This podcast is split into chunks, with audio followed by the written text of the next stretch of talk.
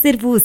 Bun găsit la Hacking Work News! Eu sunt Ioana Sabo și vin cu veștile care te duc la serviciu, nu la scârbiciu. Hacking Work News pe piața globală a muncii apare o nouă categorie de angajați, New Color, în traducere liberă, guler nou, iar numărul lor este în continuă creștere. Ce îi deosebește însă de cele două categorii cunoscute până acum, așa zi și white collar, adică gulerele albe, angajații cu muncă de birou, ori de blue collar, gulerele albastre, angajații din departamentele de producție. Cumva, acești new collar preiau câte ceva din fiecare categorie angajații se remarcă prin abilități tehnice avansate, pentru care nu au însă studii în domeniu. Numărul angajaților new collar crește cel mai repede în domenii precum sănătatea, ingineria și tehnologia, unde nevoia de specialiști depășea deja cu mult oferta pieței de talent, mai ales în contextul în care 66% din populația lumii nu deține pregătire universitară. Această categorie de angajați se plasează în jumătatea superioară a scării salariale salariale, demonstrându-și valoarea prin teste practice, nu diplome.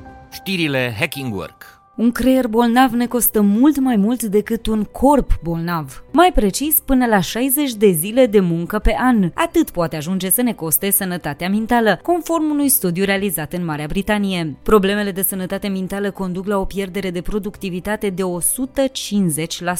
mult mai mare decât cele 54% cauzate de problemele fizice. Tinerii britanici sub 30 de ani pierd aproape dublul zilelor de productivitate raportate de generațiile mai vârstă. Sunt totodată și de două ori mai predispuși la depresie și epuizare. Această situație nu afectează însă doar indivizii, ci și economia Regatului Unit, cu un cost anual estimat la 138 de miliarde de lire sterline. Această diferență semnificativă este atribuită lipsei de sprijin adecvat pentru sănătatea mentală din partea angajatorilor, în special pentru angajații mai tineri și pentru cei cu venituri mai mici. Cu toate că unii angajatori oferă instrumente de asistență pentru pentru sănătatea mentală și mai toți oamenii le consideră utile, doar un sfert dintre ei le și folosesc.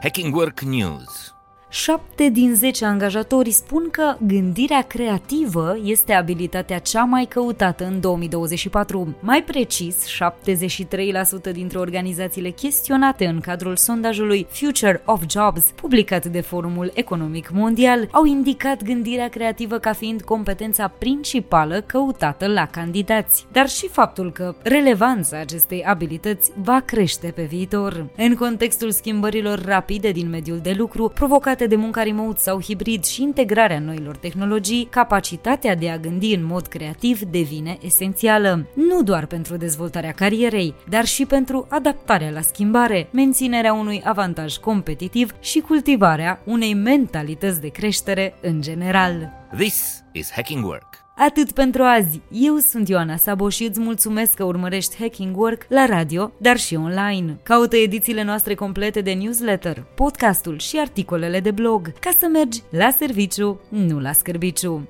Să ne reauzim sănătoși, voioși și mintoși și data viitoare. Servus!